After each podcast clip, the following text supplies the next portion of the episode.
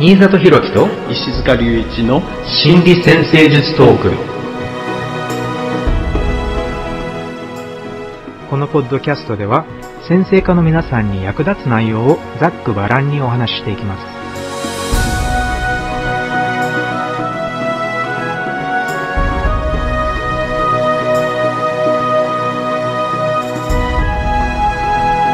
はい、皆さんこんにちは、新里博樹です。こんにちは、石塚隆一です。よろしくお願いします。よろしくお願いします。はい、今回も、まあ、12サインと成長の方向性シリーズで、今回はイテ座をテーマにお送りしていきたいと思います。はい。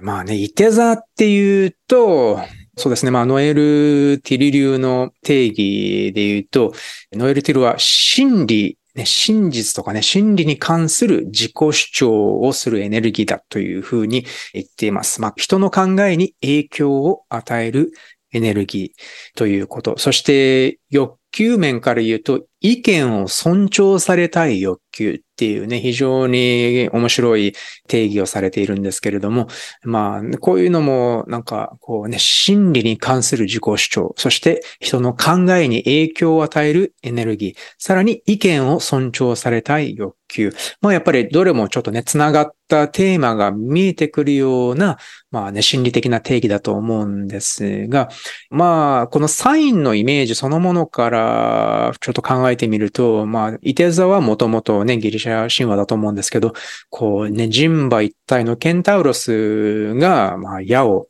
こうね、構えて、まあ、放つって、放っているっていう、そういう感じのイメージなんですが、うん。まあ、なので、そこからもう本当に豊かな、あの、連想がいろいろ浮かんでくると思うんですが、私が好きな聞いた話は、伊手座っていうのは、矢を撃つ人よりは、実は、この放たれた矢のイメージなんだっていう風なね、そういう話を聞いたことがあるんですが、なので、伊手座のサインの記号もやっぱりこのね、矢のイメージなんですけど、ここから自分が今何かに向かって放たれた矢っていうふうにね、自分のことまたは自分の人生についてこう考えてみる。だとすると、じゃあ自分は今どこに向かって飛んでいるのだろうか。自分はどこから来て何に向かっているのだろうかっていうね、ことをちょっとね、考えさせられてしまう。で、ここから、じゃあやっぱりその生きる意義っていうのは何か。人生の目的っていうのは何かっていう思想みたいなのが生まれて、まあこれがまあ結構いわゆるなんかハイヤーマインドみたいな感じの、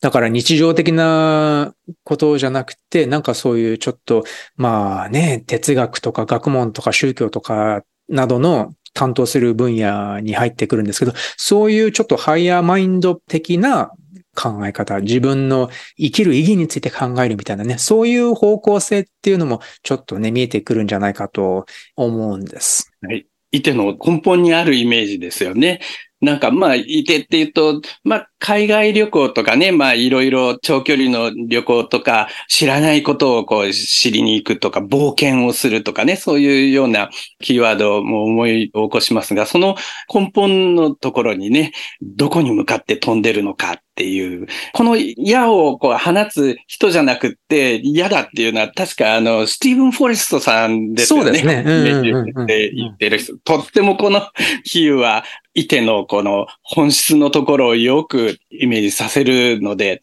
わかりやすくていいですよね。いいと思います。なんかあと、そういう放たれた矢っていうのはやっぱりちょっとね、空を飛んでいるような軽やかな感じもあってね、非常にいて座によくマッチしている比喩、イメージだなって思うんですけど、まあ、あれですよね。だからサソリ座っていう、まあ、ともすれば深くて重い領域にこう触れやすい原型のその次のサインっていうことがあって、結構だからまあ、心の流れで、心がやっぱり自然にバランスを取ろうとする動きっていうのがあると思うんですけど、だからこう、サソリ座の領域で、そういうちょっと深刻ななんかことにこうぶつかったり、または何かを深く深く一点に集中して突き詰めていくとかね、そういうような感じで、だから、こう、結構だから考えが深く重くなりがちなサソリ座にしばらくこう、心が慣れて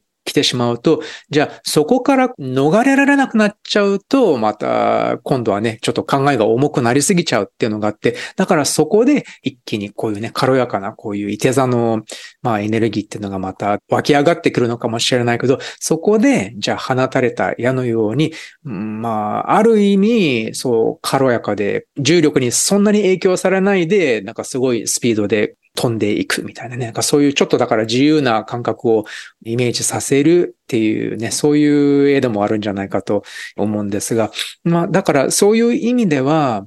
イテ座のサインする天体が木星なんですけど、やっぱりその木星っぽさというかね、楽観的な感覚っていうのもやっぱり重要だし、多分楽しいっていう感覚？楽しいとか、まあ、笑ったり、楽しんだり、まあ遊んだり、そういう感覚っていうのも多分、伊手座にとってはすごく自然な、生きる上での自然な経験だし、だからそういう感覚、楽しいとか面白いとかおかしいっていう感覚も、やっぱりなんかね、方向性としては、特にね、伊手座が強調されている人にとってはなんか重要な材料なのかなと思いますね。はい、はい。この、まあ、サソリから移転の集中したところから、今まで見てないところにこう意識を向けるっていうね、視点、とっても私も注目してるんですが、これ、私はあの、キーワードとしてね、飽きる力みたいな言葉をちょっとね、認識してるんですけどね。うん、それは、まあ、集中するっていうのもね、人間にはとっても重要なことでもあるんだけど、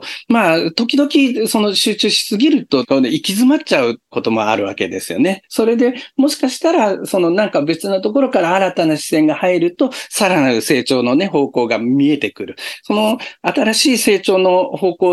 を、きっかけをつかむっていうところに向くために、この飽きる力っていうのが一つね、有効になるんじゃないかなとは思うんですけどね。ただ、まあ、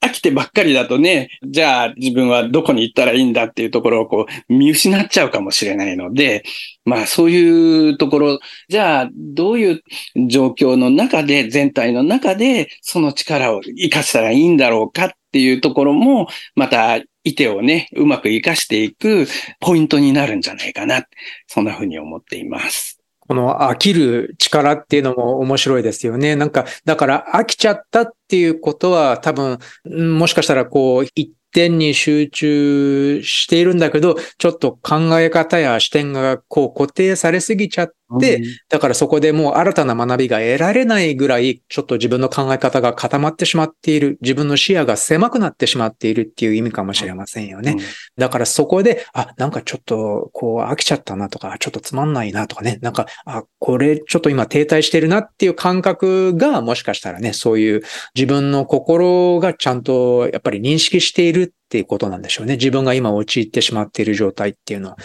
まあなんかほら試験勉強とかでもね、ちょっと気分転換した方が、一回気分転換してからまた戻ってきた方が、また、あの、勉強が進みやすいとかっていうこともあるかもしれないし、まあ多分、いろいろなことを研究してても、なんかやっぱりちょっと気分転換のために全く別の分野のことをちょっと読んでみるとか、またはちょっとどこか旅行に行ってみるとかね、なんかそういうのも全部気分転換にもなるんだけど、視野をね、あの、一回広げさせてくれるっていうね、そういう効果があるのかもしれませんよね。うん、深いですよね。うん、うん。ね、このノエル・ティルさんのそのキーワードの中に、この意見を尊重されたい欲求っていうのがあるじゃないですか。うん、この今のね、空に向かって飛んでいく、その矢のね、このいてのイメージを、さらにこの意見を尊重されたい欲求っていうところに結びつけったっていうのが、最初私このキーワードに出会った時には、その辺とっても鋭いところっていうのかな、いての重要な要素っていう部分ね。まあこれはやっぱり単に何か自分が新しいものを見つけるっていうだけじゃなくって、それをこう、世の中に広げるっていうか、あるいは、あの、みんなと共有するっていうか、そういうようなテーマもね、感じられて、とってもいい表現だなっていうふうに思っているんですが。ね、こう、うん、そこが、この意見を尊重されたいっっていうのが、やっぱりちょっと反対側のね、双子座とちょっと似て非なる部分なんですよね。えー、双子座はやっぱり純粋に新たな視点を得たいっていう欲求から、まあやっぱりいろいろなまあ多様化していって、まあいろんなことを学んでいきたいっていうふうな、まあある意味似た欲求があるんですが、ただ、うん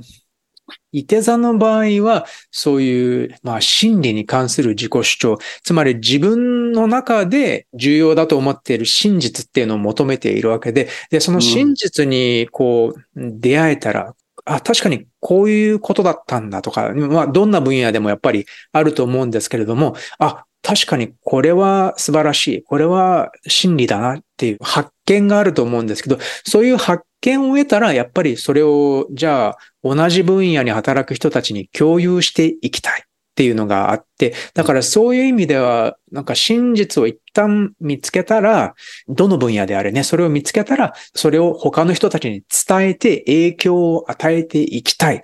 例えば、ま、こんな、あの、素晴らしい真実があるんだから、それをもっとたくさんの人に知ってもらいたいっていうエネルギーなので、だからそこではなんかそういう自己主張みたいな、または自分の掴んだ真実っていう、そういういわゆるエゴのエネルギーっていうのがあって、それをしっかりと表現していくっていうのが、まあだからなんかちょっとね、そういう熱意が加わっているのが、このね、伊手座の学びと表現が、双子座の学びと表現とちょっとね、対照的な部分なんですよね。ですよね。双子はどっちかっていうと見てきたものを、こんなことあったよ、あんなことあったよって言ってニュースみたいな形でね、伝えたいっていうところは、まあ、で伝えたいっていうのはね、まあ、双子にもあるかもしれないけど、でも、いての方は、それをこういう意味なんだよ、こういう意義があるんだよっていう、そこのね、部分をこう、ちゃんと見つけて、それをこう発信する。まあ、全体概念として理解して意味の部分を伝えるみたいな。たいなところがありますよね。その情熱、信念みたいな。そう。だから、なんでしょうね。なんか、私もやっぱり伊手座の月なんですけど、なんかやっぱり何かを勉強するんだったら、どんな分野でもいいんですけど、やっぱりその真実をこう、しっかり掴んだ人みたいなね、そういう人に学びたいって思いますね。やっぱりそれって、まあ、どんな分野でも自分が学びたいんだったら、それを学ぶ以上は、じゃあちゃんとその本物の、まあ、真実を知っている人、その分野の本物の本当の真実を知っている人から、やっぱり教えを得たいって思いますから、なんかね、そういう、そういうのも、またちょっと、いて座のその真実を求めるエネルギーでもあるのかもしれませんね。なんか逆に双子座だと、またその自分の好奇心や興味っていうのが割とこう、限界なしに、ね、広がっていって、で、そこからたくさんの視点を得ていって、で、そこからまあやっぱり自分なりのユニークな結論っていうのがまた出てきやすいのかもしれませんが、だけどね、ちょっとだからその真実への探求のアプローチが、こう、直線的にこうね、放たれた矢のように求めていくのか、それとも、こう、双子座的な、こうね、いろんな人ととにかく話をして、いろんな視点をこう吸収していくのかっていうのがね、またちょっと違いが、微妙な違いなんだけど、でも多分双子座の強い強調を持っている人と、いて座の強い強調を持っている人ではやっぱりちょっとね、アプローチが異なるっていうのは実感できるポイントなんじゃないかと思います。はい。うん、ですね。うん。で、そうですね。あとは、まあ、人馬一体っていうのも面白いイメージだと思うんですが、これってだからまあ、ここまでは結構、なんかね、頭で行うことっていうのにちょっと、焦点がいっていると思うんですね。やっぱり考え方、哲学とかね、そういう感覚、学問とかそういう感覚でね、話しやすいことが多かったと思うんですが、ただ、伊手座の真実ってなんかそういう体を使ったことに関してもそれが通じる部分があって、だからまあ、純粋にね、ただやっぱりスポーツとかで表現しやすいエネルギーでもあるとは思うんですが、ただこの真実を求めるエネルギーっていうのが何かの体を動かす分野においても結構、あ、これが正しい動かし方なんだっていうような感じでね、結構そういうような肉体的な表現として現れるっていうのもやっぱりいた座にはあるので、そういうのもちょっとね、成長の方向性の一つとしてね、考えてみたら、またちょっと有意義なんじゃないかなとも思います。はい。うん。なんかね、ちょっとね、有名人とかをね、見てみたんですけど、なんかね、いて座の強調されているね。で、ちょっと面白いなと思ったのが、これはいて座太陽なんですが、上芝森平先生っていうね、まあ、合気道の、えー階層、合気道の創始者としてね、有名な方なんですけれども、えー上芝森平先生が、まあ、いて座の太陽を持っていたということなんですけれども、まあ、それもやっぱり合気道っていう存在しなかった、まあ、武道なんですけれども、やっぱりそれを、なんかね、自分自身の格闘技の、こう、修練を積み重ねる上で、そういうなんか自分なりの、いわゆる、まあ、一つの真実、まあ、こういう動きが、自分の求めている武道の形の真実に近いんだっていうのをちゃんと持っていて、で、それを今度はある程度それが形になった時点で、それを人に伝え始めた。ね、人と共有し始めたっていうことなんじゃないかなと思うので、だからそういうのもちょっとね、いて座的な、こう、成長の方向性の一つの完成形なのかなと思いました。はい。この人馬一体っていう知性、肉体の部分と結びついた知性っていうところで、パッと思いついたんですが、よくこの頭脳って人間の脳に、右脳と左脳っていうのがあって、で、どっちかっていうと、双子水星側は、この左脳的なね、こう、知恵っていうか知識の使い方、それに対して、いての方は右脳的な木星いてはね、右脳的な知識の使い方、知恵の使い方、それはまあ、ある意味こう直感的っていうか、全体の意味、意義をこう、掴んでいくみたいなところなんですが、それをちょっと考えたときに、双子水星っていうのは、まあ、この頭から体へ向けてね、神経が命令を出していくみたいなイメージなんだけど、その逆にこの木星の方は体からフィードバックが戻ってきて、その全体像をバッとこう認識するみたいな感じのイメージもちょっと私は感じていて、で、そうすると、イテの方が肉体的な表現と連携しているみたいなね、ところのイメージにもとっても通じるんじゃないかな。いうふうに感じて。まあ、あの、実際人間の知識っていうのはね、そういうような形で動いてるんでしょうけどね、体と連動しながら、それを特にいての直感的、全体的、あるいは体的な知恵の利用の仕方みたいな形でイメージ通じるんじゃないかなと思いまして。うん、面白いですよね。この肉体と知性のつながり、そしてこの人馬一体のケンタウロスっていうのもなんかすごい力強いイメージなんですが、ただ、その馬の力強さや野生的なそういうなんかエネルギーを持って、なおかつ人の知性やね、施策っていうね、考える力っていうのを持った、それが一体になっているっていうことを考えると、やっぱりじゃあそれはなんかものすごいエネルギーを持ってるんだけど、それについて動かしていく、そして考えていく知性の働きっていうのが、まあ重要なんだっていう。なんかだからこの肉体からのフィードバックもそうだしね、肉体からのフィードバックについてそれをしっかりと消化して考えていけるっていうのがね、すごく面白いなと思うんですけど、なんかね、ちょっと通じるところがあるかなって思うのは、えっと、私の場合は、もう、そうですね、15年ぐらい太極拳をこう練習してるんですけれども、あの、まあ、教えられて、生徒としてね、こう、まあ、練習しているんですけれども、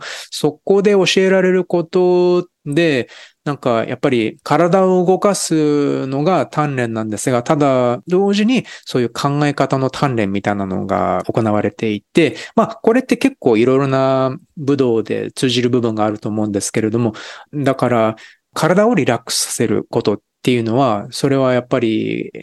人生において、その、まあ、体を動かしていない時でも、そういうなんか、視点を柔軟に持つこととか、またはちょっと緊張しがちな場面で、あえてリラックスするっていう、そういうふうな心がけっていうのをこう、体でリラックスすることを学ぶことで、自分の考え方にもそういうふうに、そういう生き方でいいんだよっていう、リラックスして物を見ていいんだよっていうふうに教えているっていう、なんかね、今度はだから体が頭を教えているとかね、そういうような発見みたいなのもやっぱりよくね、ちょくちょく練習している方たちから耳にするので、だから、なんかね、そういうのもちょっとこの人馬一体のいて座のテーマにつながってくる表現なのかもしれませんね。まあ、太極拳じゃなくてもいろいろな体を動かす行動に通じることなのかもしれません。はい。だから、あと、そのいてっていうのは、まさにね、その体を動かすスポーツともとっても関係があって、でも、そのスポーツっていうのも、まあ、体を動かすだけじゃなくて、やっぱりゲームでね、いろんな知恵を利用しながら体を動かしているっていう場でもあるわけですよね。その作戦を立てたりとか、連携をしたりとかね。うん。だから、そうですね。だから、ちゃんと、スポーツとかでも強い監督とかにはやっぱり強い監督なだけあるなって思わせるだけのなんか哲学とかがあるんですよね。て哲学だったり戦略だったり、まあ考え方だと思うんですけれど、だからそういうのを、そういう勝負の哲学、スポーツの哲学みたいな、またはゲームの哲学みたいなのを、それをしっかり頭から今度は体でそれを実現できるようにするっていうのもね。だからスポーツっていうと体だけみたいに見えるんだけど、実はすごく結構ね、高等な考えがそこに存在するっていうのも結構ありますよね。ああそのね、知恵をね、哲学を頭の中だけじゃなくて、ちゃんとこの現場でね、体を動かすところに、こう、生き生きと反映させているみたいなね。うん。はい、はい。うん、だからなんかそういうのを考えていくとまた深いですよね。まあスポーツファンとかはもうすでにね知っていることなんですけれども、なんかねそういう考える力と体を動かす力が一つになる必要があるっていうのもね、うん、やっぱりまあ個人のレベルでもいろいろ活かしていけそうですよね。体を動かすことを通じて。はい。なんかはい体を動かすことで学んでいくみたいな。うん。うん。うんそうですね。なんかだから、まあそれでもいて座っていうと、私の場合は割と、だから明るい感じ、楽観的な感じ、または楽しい感じっていうのが結構、まあ比較的多い感じがするので、だからまあ、なんか特に、だからいて座特有の悩み事みたいなのはあんまり感じないんですが、ね、あだから、うん。あの、今回の質問をね、募集してみたんですが、だからあんまりだから悩み事みたいなご相談は来なくて、ちょっとね、一つ紹介したいと思うんですけれども、これはまあ質問っていう部分もちょっとあるのかもしれないけど、でも割といて座っぽい体験のシェアなので、ちょっとね、まあ参考になるかなと思いました。ちょっと読んでみますね。いつも様々な観点から気づきを与えてくださるポッドキャストありがとうございます。私は1ハウスにいて座の太陽があります。そして2ハウスにいて座の彗星もあります。太陽は天王星とセクスタイル、そして月とはトラインを形成しています。水星が火星とセクスタイルで、また月とトラインを形成していますということですね。まあ、太陽と水星がだからちょっと広めのコンジャンクションという感じでしょうか。で、えー早速ですが、成長の方向性の様々な表現という点についてですが、例えば嫌なこと、例えば苦手な人と会う用事などがあった時でも、最初は乗り気がしなくても、ふとこれは経験なんだと意識し直すと、頭の中が切り替わって、がぜん武者震いがするというか、腑に落ちてやる気が出てくることがあります。試練までも、あえて目標として意識し直すという感覚があります。なかなか、あの、良い洞察ですよね。もちろん、毎回ではありませんが、こうやって日々のネガティブをポジティブに変えていけるのは、確かにいて座の強みだと認識しています。ただ、一方で悪い部分としては、そういうちょこちょこと発生する目標達成ゲームのせいで、例えば、ヤギ座的な長期的に実のある目標や真の方向性に向かってコツコツ積み上げていくようなことが苦手です。なお、ゲームと申し上げたのは、もしかしたら月獅子座の影響で、例えばこれは達成ゲームであり、私はそれを演じる役者と意識することで、太陽、いて座のエネルギーを使って月の獅子座の欲求を満たしているのかもしれません。まあ、また達成したことを褒めてもらいたいっていう承認欲求もおまけでついてきます。などと、まあ、今回思い当たる節をいくつか挙げてみました。これからもまさにいて座の探求心が満たされるポッドキャストャストを楽しみにしています。確かにね、こう、経験のシェアとしてね、このいて座の特徴がね、とってもわかるお話ですよね。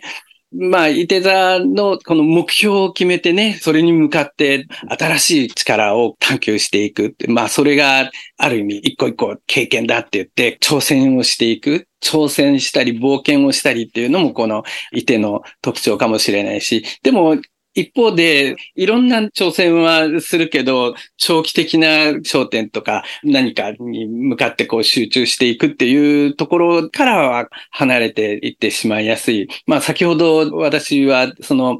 飽きる力みたいなね、お話をしましたが、まあそういうような部分が、その飽きる力がネガティブに働いてしまうと、焦点を見失ってしまう方向に経験される可能性もあるなっていうところをね、えとってもこうね、経験としてね、実感として伝わってくるお話だと思いました。このホロスコープをね、もうちょっとじっくり見させていただくと、このお話の中でね、いてが関わっている、いてに入ってる太陽水星は、セクサイルとかね、トラインとかね、ソフトアスペクトが目立っているんですが、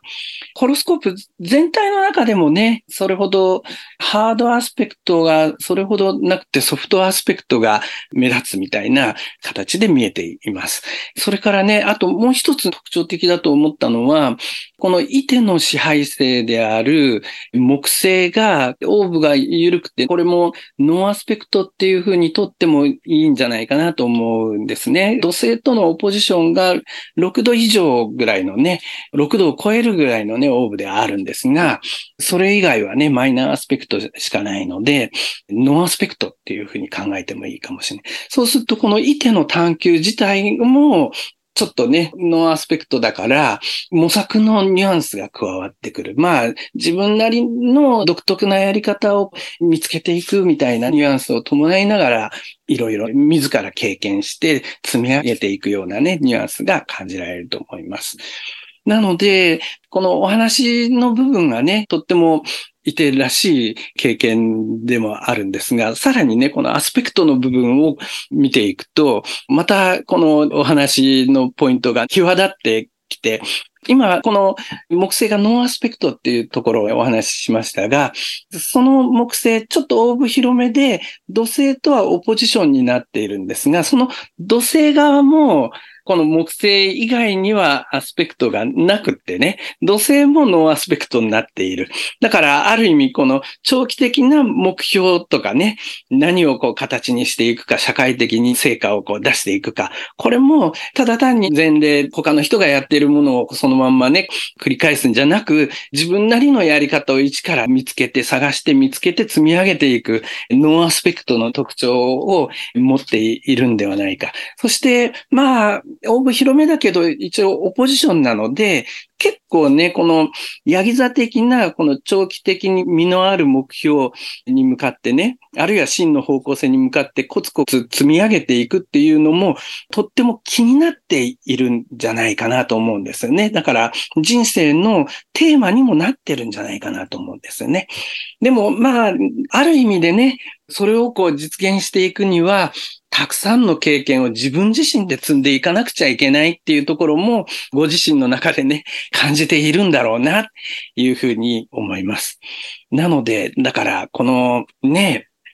いてのこの探求、まあゲームのような形でね、こうやってるようにどっかで感じるところもあるかもしれないけど、でも後でじっくり長い目で振り返ってみると、でも自分なりの目標に向けてね、少しずつ積み上げていく、そんなようなね、方向に向かっているっていうことも考えられるんじゃないかな。そんな風にね、感じています。このね、ネガティブをポジティブに変えるっていうね、素晴らしい、こうね、表現がありましたが、こうできるのはまさしく、まあ、いて座の強みと言えるんじゃないかと思います。そしてその反面、まあどこかのポイントでやっぱり地に足をつけて何かこう現実的な目標に狙いを定めてそこに向かってまあ矢を放つまたはその自分が矢だったらその目標に向かってこう自分を飛ばしていくっていうような感覚が必要になるので、そう考えてみると、まあ確かに伊手座がまあ弱点があるとすれば、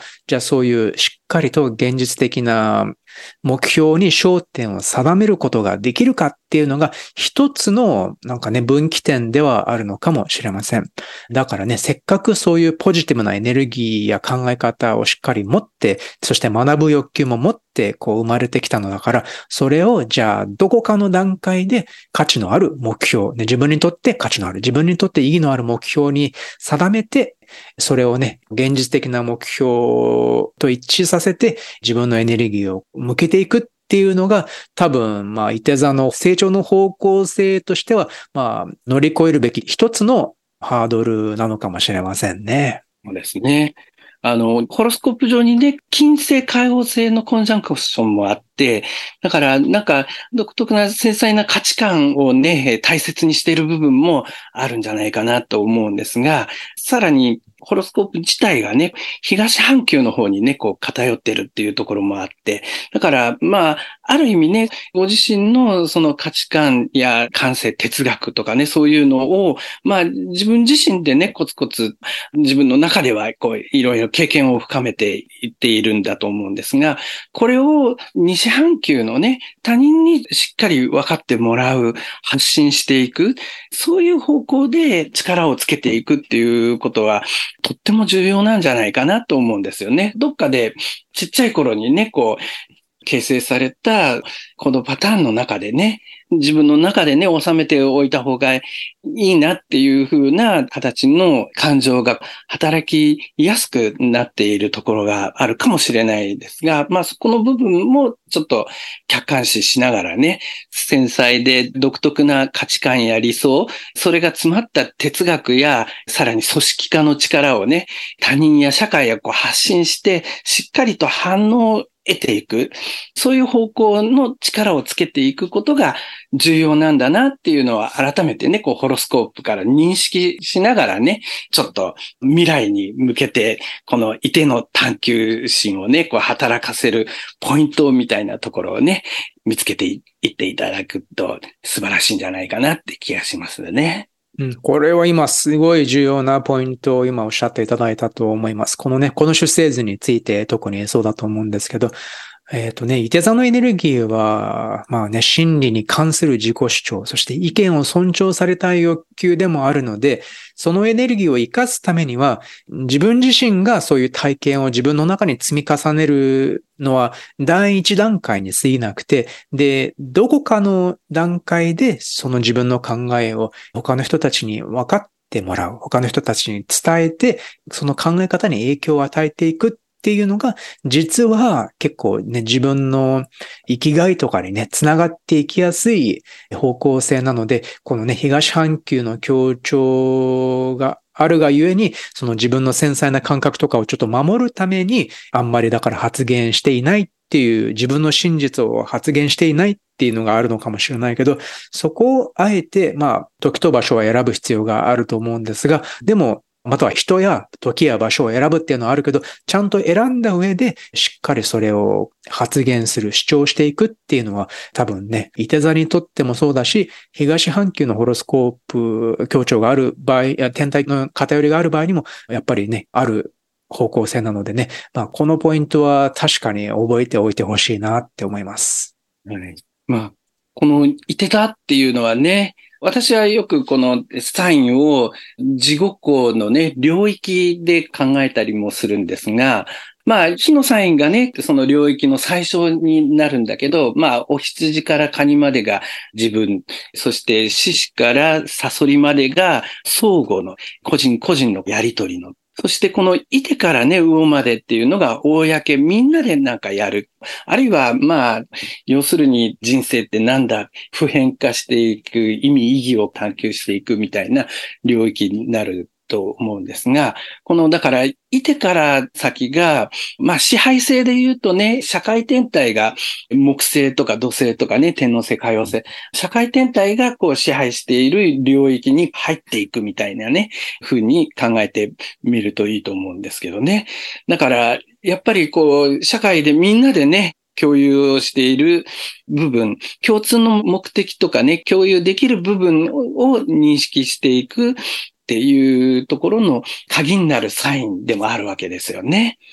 だから、ビジョンや哲学の共有みたいなね、ところの力っていうのかな。そういう側面もね、このいてのテーマとして認識できると深まっていくんじゃないかなと思います。このね、考え方の、えー、社会的な共有っていうのがすごい重要な表現の一つだと思うんですけど、まあこれはどの分野に関しても言えることなんですが、まあ社会レベルで考えると、社会で共通されている考え方や物語っていうのが、まあそれがいわゆる宗教とかなんですよね。なんかこの世はどうやってできたのか、死んだらどこに行くのか、または社会のルールを守らないとどういう結果が伴うのかっていうのを全部そういう物語形式にして教えて、社会全体で共有していくっていうのが、まあ、神話であり、宗教であるわけなんですけれども、なので、なんかね、そういうのもだから、の世界観を大きく形作っていくものなんですよね。だから日本人には日本人なりの考え方があるわけなんですけど、そこでだからあえて外国とかに行ってみて全く違う世界観に触れると、また視野が大きく広がって、そこからまた自分の国に戻った時に、じゃあちょっとまたね、他の人たちに伝えられる新たな視点が出てくるっていうのも、まあこういうのもだから外国旅行とかっていうね、伊手座の一つの表現とまたね、つながってくることでもあります。そして、なんか学問の世界、芸術の世界でもやっぱり、まあね、大学とかで、その自分の選択した学問であったり芸術であったりの歴史を学ぶんですよね。200年前、200年前の偉人たちがこういう考え方を確立させたっていうのを全部だからその学問を学ぶ人たちが全てその認識を共有するんですよね。そしてそこから共有しているからこそそこから新たな何かが生み出された時に、その学問、その分野、その芸術に携わっている人たち全員が、あ、これは確かに新しい進歩が今ここで起こったなっていうのを認識を共有できるわけなんですよね。だから、まあ芸術とかの世界だったら、なんかそういうね、いろいろな、なんかバロック時代とかクラシック時代とかロマン時代とか、そして印象派時代とかっていうのが全部ありましたけど、やっぱりそういうのは、そういった歴史を全部共有しているからこそ、その流れや動きみたいなのが起こった時に、あ、これは新しいアプローチだなっていうのがあって、で、その新しいアプローチがその現代の芸術家たちによって共有されることによって、一つの大きな変化がその分野全体に起こるっていうね、そういうふうにして、いろいろな学問だったり芸術だったりの分野が成長して変化していくわけです。で、だからこれは科学の世界でもそうだし、ビジネスの世界でもそうだし、まあね、国家レベル、政治とかの世界でもそうなんですよね。そうですよね。で、この共有をしているものがあるからこそ、その個人と個人がいろんなことを言葉を使ったり中でいろんな概念を共有している部分をこう仲介させながらやり取りしてコミュニケートしていくっていうことですよね。だから、それこそ単に言葉を喋ってね、こうやり取りして通じるっていうことも、その共有の部分があるからこそ実はできることであって、で、その意味をしっかり認識するとともに、その共有している部分自体っていうのをまた発展させたりとかね、いろいろこう膨らませたり変化させたりっていうところがこのいてのテーマに関わってくるわけですよね。なので、まあビジネスの世界とかでもそうだと思うんですが、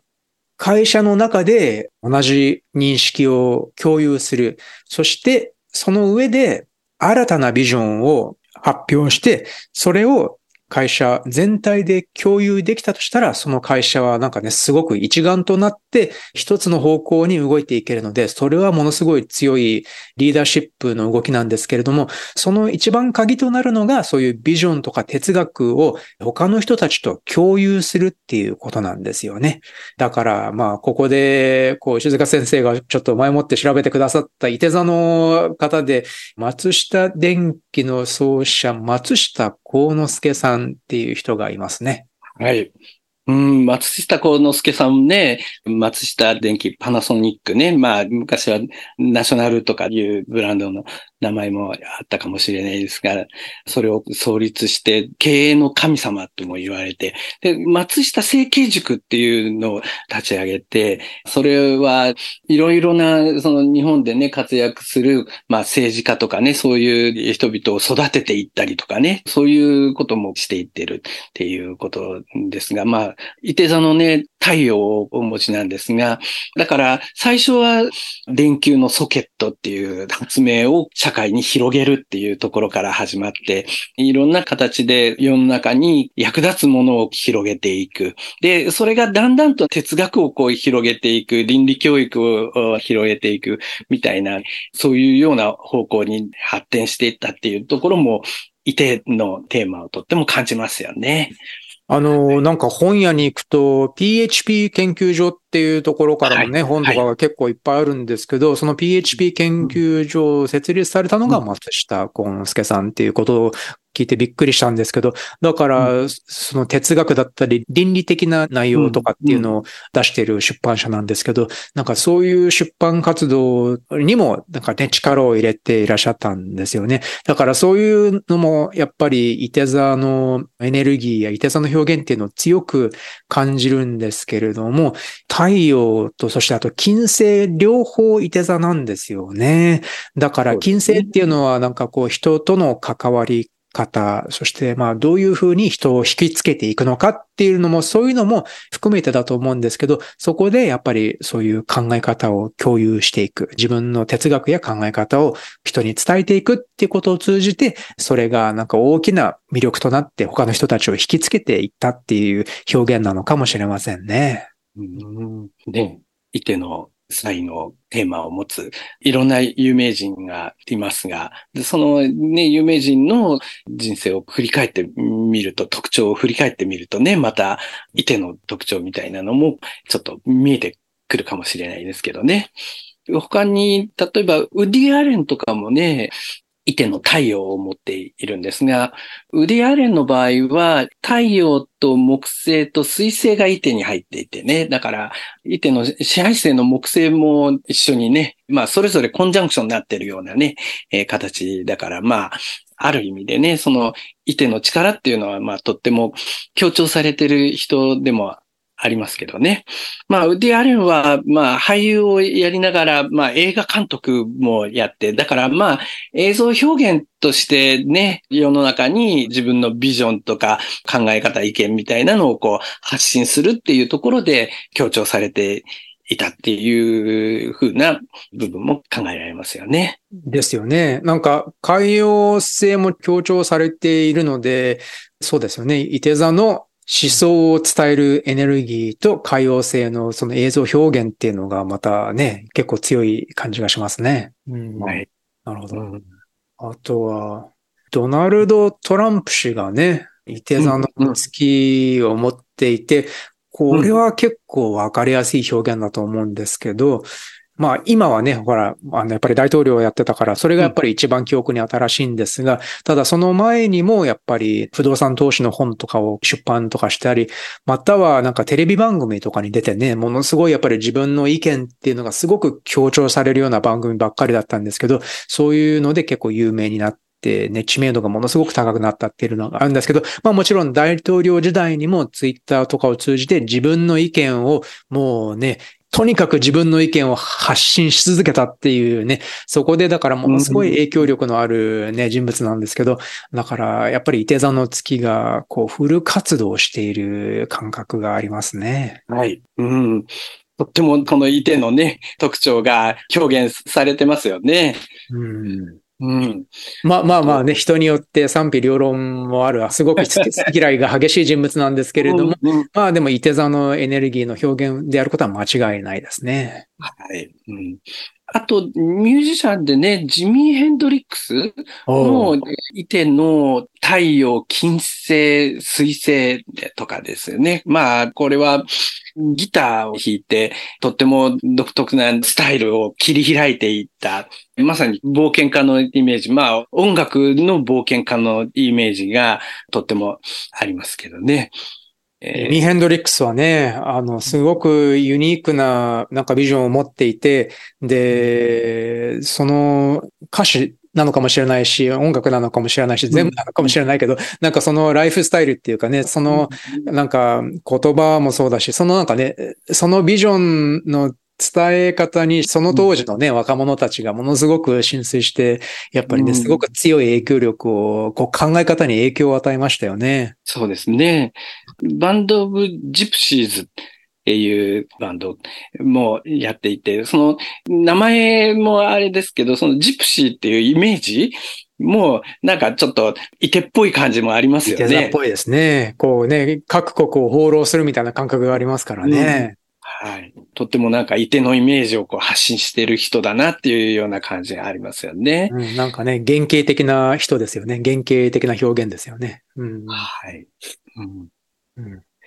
あとは、最後かな最後の例としては、カール・セーガンっていう人がいて、またこれも伊手座の月なんですが、天文学者、そして SF 作家としても有名な人でね、結構有名な映画のコンタクトとかね、そういう有名な、なんかジョディ・フォスターの主演した映画だと思うんですけど、そういう映画とかもその原作を書いたりしてましたね。まあだから、これも伊手座の真実の探求とかね、新たな地平線を求める探求みたいなものを、その天文学の世界を通じて行ったっていうことだと思うんですけど、ただ彼の場合は面白いのはそういう SF 創作とかを通じて一般の人たちにもそういう、あ、宇宙の広さっっていうのをなんかね、新たな形で認識させてくれた。一般の人たちの考え方を広げてくれた。視野を広げてくれた。新たな世界観をこう与えてくれたっていうようなね、そういう表現の仕方を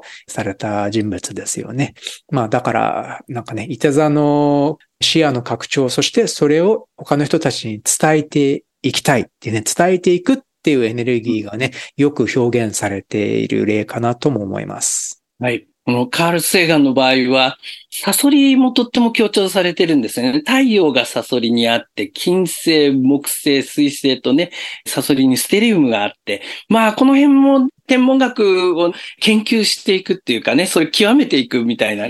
部分のエネルギーと、でもそれ、伊手の月とね、合わさって、その極めたものを使って、世の中に深さを発信していく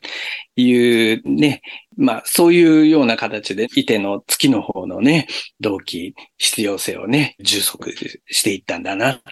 いうところもとっても興味深いですよね。そうですよね。だから研究者としての深さっていうのがそのサソリ座のステリアムに現れてると思うんですが、あとはまあでもストーリーテラーとしてね、有名な方なんですが、よく言われることとも思うんですが、結構物語っていうのはフィクションの物語でも、ある真実を伝える物語であればあるほど心に残るとかっていうね、風に言われると思うんですけれど、だからやっぱり彼の場合も SF 創作としてなんだけれども、そういうのを天文学が新たに指し示してくれてる真実みたいなものを創作物を通じて人に伝えたい、人に伝えたっていうね、そういう形の表現なんでしょうね。はい。だから、こう、説得力があったんですよね。でしょうね。だから、その、物語そのものは架空のものなんだけれども、でも、その物語が指し示している宇宙がね、まだまだ宇宙の奥にある可能性っていうのは、確かに一つの真実としてね、